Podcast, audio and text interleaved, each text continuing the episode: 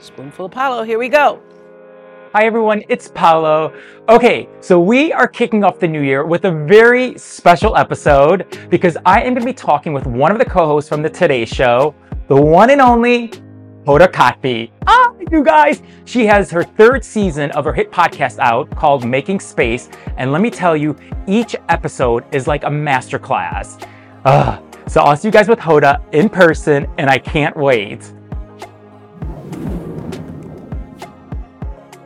Okay, are you ready? I'm ready. Okay.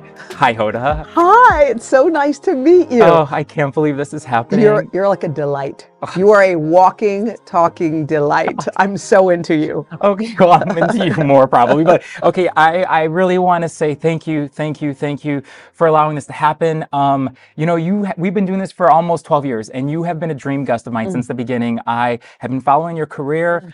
And I'm just in awe. And I don't even know if the word is honor to be sitting here with you, but there's something bigger than that. And I want to say thank you so much because this means so much to me. Okay. Okay, that means the world. And the people who I love talking to the most, it's so funny because I feel like in the last couple weeks I've interviewed people who have like put their head down and pushed through. Rosie Perez, Oh, yeah. Shania Twain, Mm. Steve Harvey. All I've had these people in the last two weeks Your podcast. for my podcast. Yes, they all have something Space. in common, Mm. and it's like they don't quit. Mm. And your story is that, like, you are that person. You're the Oh. person who decided in your mind, like, I don't care how many, how long it takes. Mm. And look at you sitting here, right here. Well, you've inspired me. And, you know, talking about your podcast, which Mhm. I've been listening to every single episode. Mm. I know you're currently on season 3 Mhm. Um, I listened to Steve Harvey just the other day, Mm. came out on Monday from, you know, your first one was Wynonna Judd. Mhm. I have to tell you, for me, it's like listening to a masterclass.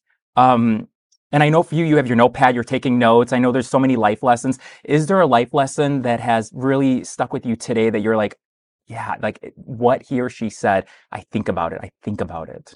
I think when I sit down, like like we're doing here today, when I sit Mm. down and talk to somebody, I feel like I want to strip away all the things that are phony. Mm, and life can be like i feel like you know in this world people are the only only thing on the planet that try to be something they're not. Yeah. a dog's going to be a dog cat's going to be a cat a bird's going to fly a tree's going to grow. People are like you know what? If i'm more like that person maybe i'll fit. So i'm going to Mm. twist myself and make myself into that. Like we were created this way to be us. You're 100% yourself as you Yeah. sit here. I feel like i am.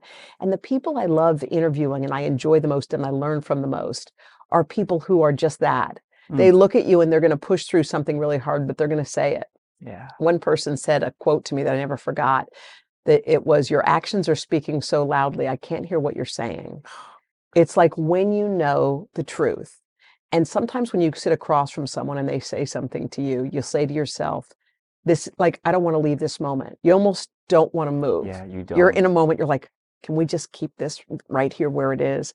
And I Mm. feel like those bursts of honesty come and they don't come from a notepad full of questions Mm, and they don't come from let me watch what I saw you do on TikTok the other day and let me Yeah. talk about it.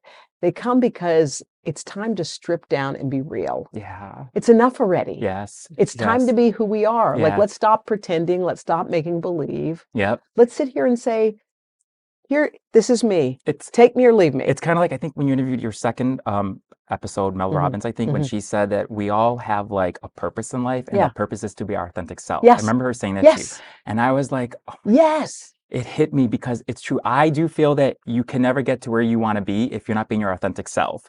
And I feel like with me coming out, being who I am, Yes. has really shaped me, my husband, our show to help other people out there like to be who you I are. I think the hardest thing in the world, and I feel like I was this for a long time too, is a you don't even know you are, but you're a pretender. yeah, You're pretending. yeah, And we often navigate life. We have to navigate the workplace. We have to navigate, you know, we can't just, you know, I am woman, hear me roar, and then this is life. I get that. But if you spend your life pretending each day, you lose a little more. Mhm. You chip away a little bit more. You're a little bit smaller. You're a little bit less than. It's like it's and and pretty soon you don't even recognize yourself. You're like, how did where, where how did yeah, this happen? yeah. I used to be that. How Yeah. how did when when did this part of me happen?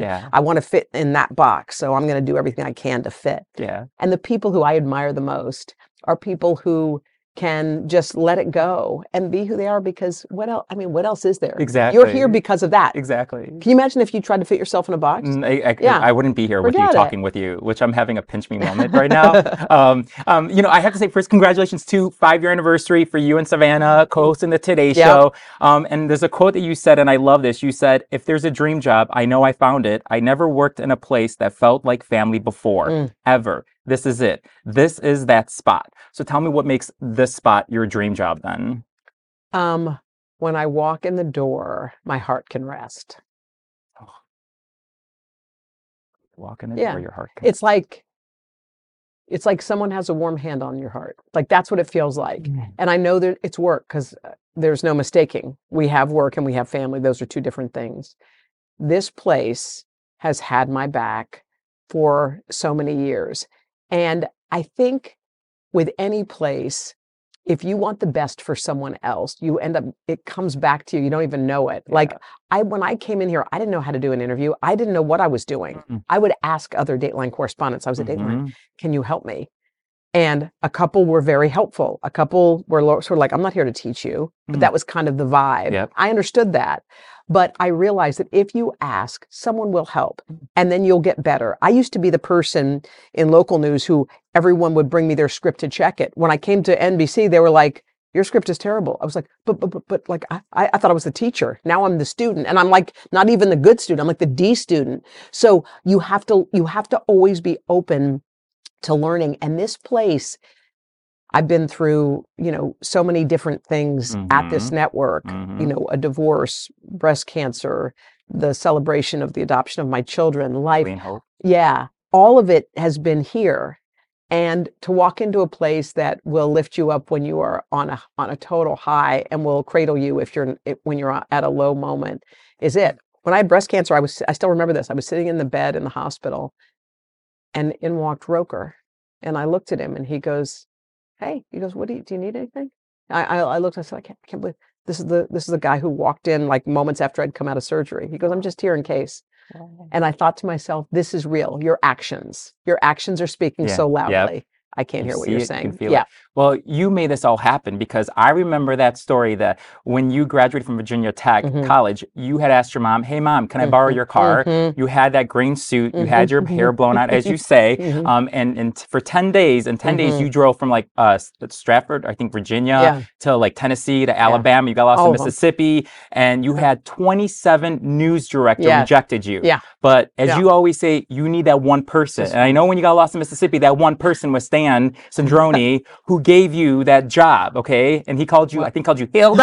I ain't calling her Hilda. I call you Hoda, okay? But I remember, so what kept you going? Because if that was someone else, they would have stopped at the first rejection, the second one, the third, fourth.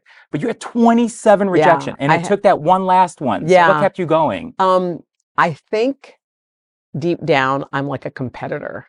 I think I've always been like I played high school basketball Mhm. and I would I would wake up at the crack of dawn to shoot hoops. I would dream about it and I would stay late. If we lost, I would sob and if we won, I would celebrate. But I I always worked it. I wasn't the best, but I was going to work I was going to outwork anybody. I knew I was going to outwork anybody. So to me the first rejection was like when we played Mount Vernon and lost. I'm like, "Okay, we lost, Mm. but I'm not it's not over. This is a long Mhm. season.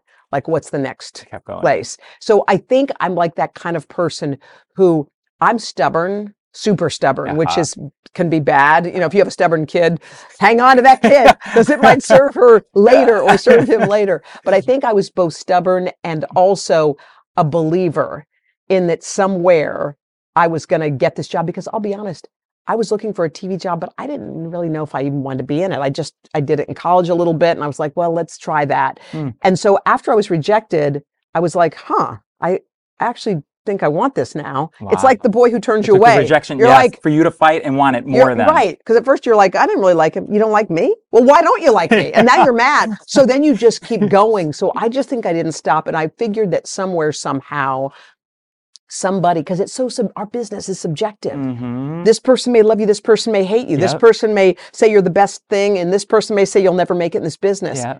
They'll say it in the same breath. So I think you just have to have a little bit of an inner belief and then and then go for it. I'm so glad you didn't give up. You know, if younger Hoda came to you and said, "Hey, look, when you get into your 50s, you're going to be hosting the Today Show. You're going to be a mother of two. What would you have told her? I would have thought she was friggin' crazy. I would have been like, wait, because you know, when you're a kid, 50 sounds ancient. 50's like, 50?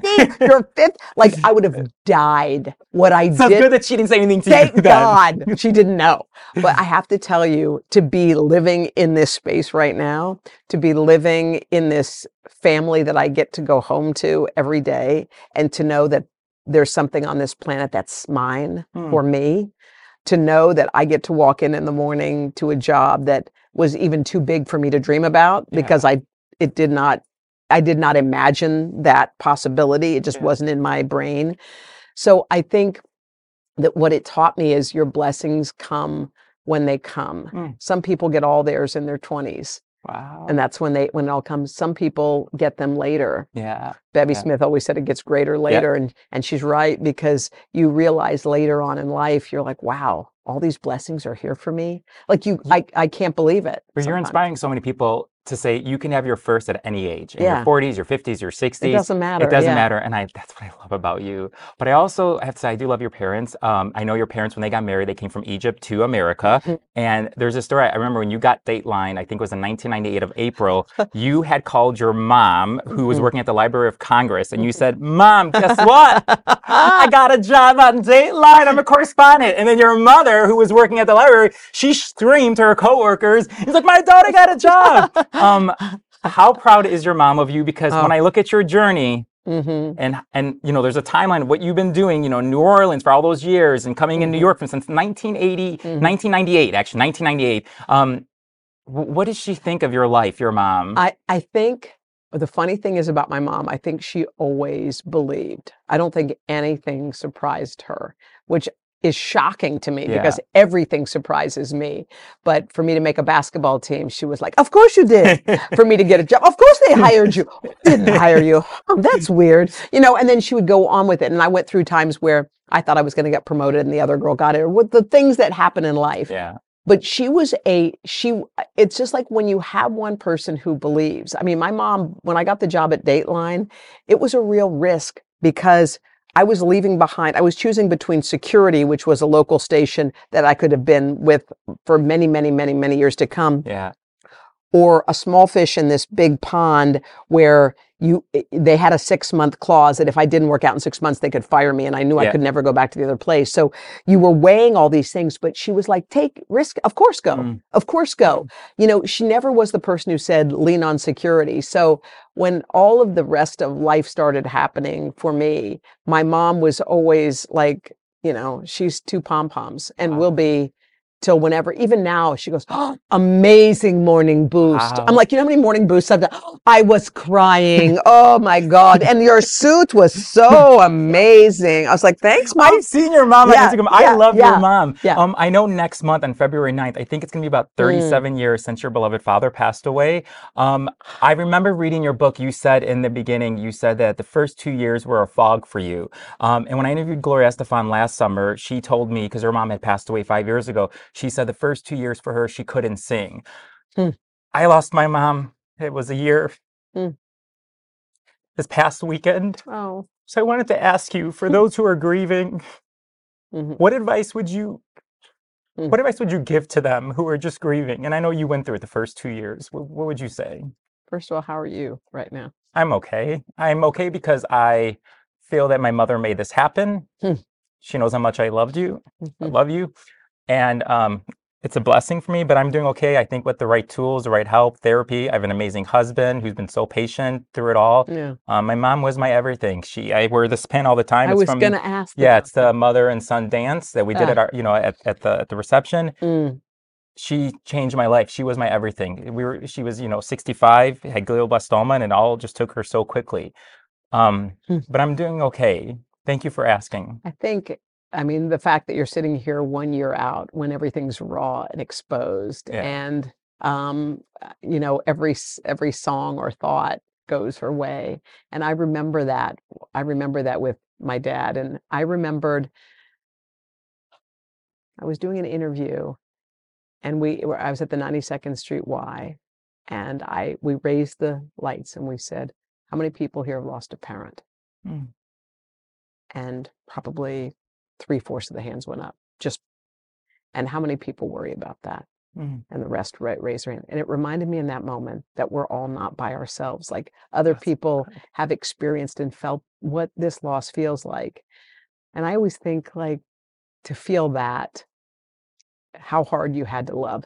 And I I know that you know you have to love something so much to feel this pain. They always say, you know, they always say like when you're crying, like that's that's that's kind of pain with no place to go. So you got to just cry it out and get and release it.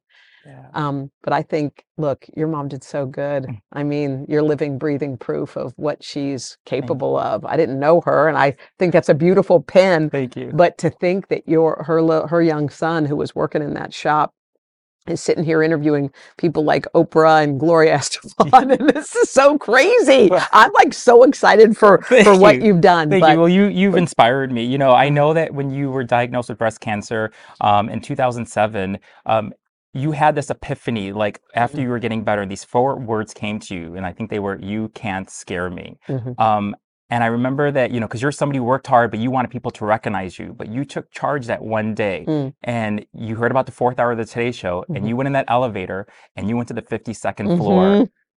How did that moment feel like for you to take charge of your life and not wait for someone to tell you or call you? I think it was probably the first time that I found my voice. Mm, I think that day really? because to be able to have that kind of um, to be free Mm. and to not feel restricted or constricted. And i had oh, i'd always been a kind of a pleaser. I don't want to bother you but that's what i would say. Are you okay? I know it's not a good time to ask for a raise. Sorry. That's how i would start because i wanted the other person to feel good Mm. whether it's someone i was dating or someone i was working for. I would Yeah. always do that. And i realized in that moment like you have to have your voice and I think the fear grabbed me by the shirt collar and Yeah. shook me. I was like, oh my God, this is so, like, this is it. This could be it. Yeah. Like, what if someone told you, you have a week? You know, what do you want to do? It, that's what it felt like to me. It was this big epiphany. And so going up the elevator to the 52nd floor, I was calm. Wow. And I thought I'd be like, picture this. I, I thought I'd be swallowing. You know, I'm one of those people who I can't get any spit in my mouth when I'm nervous. I I had to fill in on weekend nightly, and I was like, I was like, oh my god, oh my god, I can't make it through. I can't make it through. I got, I you got to. I uh, it. you but anyway, that was you take ownership. You Uh-huh. just say, you know what. I this this is a once in a lifetime. And the, and Jeff Zucker looked at me like I was nuts. He was like, Wow. "Who are you? Who And are you the girl on Dateline?" But but it took that like it took that saying, you know what, that's it. I'm go- I'm coming in and I'm doing it. Wow. Okay. So my last question now is Uh-huh. this: You had this book, your first book that was released, I think in 2010. Okay. So you released it, How I Survived War Zones, Bad Hair, Cancer, and Kathie Lee. Yeah. In the 13 years Yeah. since then, what else would you add to this list of things that you survived? I don't know, like the Trump years, the pandemic. You tell me, what have you? What would you add to this list? You you would say. Um, I have survived war zones, bad hair, cancer, Kathie Lee, and um, I don't know if I've survived it, but it's like I feel like I shed an old skin. Like from Mm. there, like that girl on that book cover saw some things, but not um, not the worst or the best of, of of my life yet. So I feel like I learned how to love again. I learned that I could that that dreams come true. I learned that you know you can the best parts of your life are ahead of you. I learned that your heart expands and keeps expanding as for whatever goodness comes toward you. Mm. It's not like there's never too much. There's a child, there's room. Your heart expands. You want to adopt a puppy, your heart Heart expands. expands. You want a new friend, your heart expands. All of those things are part of like this next chapter in life. What else have I survived? I mean, I don't even see life like that anymore. It's so weird. Like Wow. I just see like climbing climbing things, mountains. I don't see like, boy, I whew, I made it through that. you know, and look, I worry mm-hmm. about, you know, my mom's age. And I just like when you said that, I thought about my own mm-hmm. mom too. And I think a lot of us do. And there are lots of things that are going to come ahead. But I'm just more prepared in life, I think, than I ever have been. But um I think life's a life's a beautiful, exciting adventure. Life is a beautiful, exciting adventure. And speaking of that, we got something for you that we wanted to give you. Oh, Um, it's a little little thing. Um, that is for you. You can go ahead and open it. Yeah, something special because I know how much your daughters mean to you, Haley and Hope, who are so precious and so beautiful. So this just ties it all in.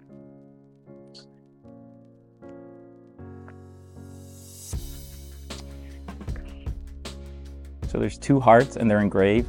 Big one, Haley, and the small one is for Hope.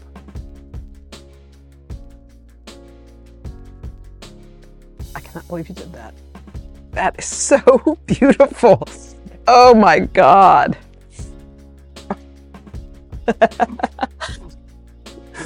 oh, I cannot believe you did that. Now, don't be having That a third kid when I go home announce on the Today Show tomorrow. I'm like, wait, Patrick, we only gave her two hearts. If you have a third one, you got to tell me because I got to give you the third one. I'm going to send it to your assistant then, okay? yeah. That is so beautiful and precious. Thank you so much. well, I know those girls mean the world to you. They are one of your greatest achievements, as I know you've said in many interviews. So to, to end this, just to say thank you because you are such an inspiration, not just to me, but to so many people who are watching around the world. Um, you're just, and I was telling um, Sarah, I was just saying, you're one of the nicest people in this business. And I've waited a long time to interview you, but it paid off at the end because, I mean, look at this, you know? So thank you for being an inspiration. I'm so proud of you. I love your podcast. Um, I know Rosie Perez is coming up next, I Oh. think. I know that I heard, I know. You're going to cry. I was in this What? building. I hear people saying, "Wait to hear Rosie Perez Hoda." So I want to say this. Thank you, thank you, love you. thank you. You're amazing. You're an amazing human being. I didn't even. Thank you. No, thank, thank, you. you, Thank, you. so much. We love you so much. I love you okay? back. Thank Oh you, thank you. God. Yeah, you guys.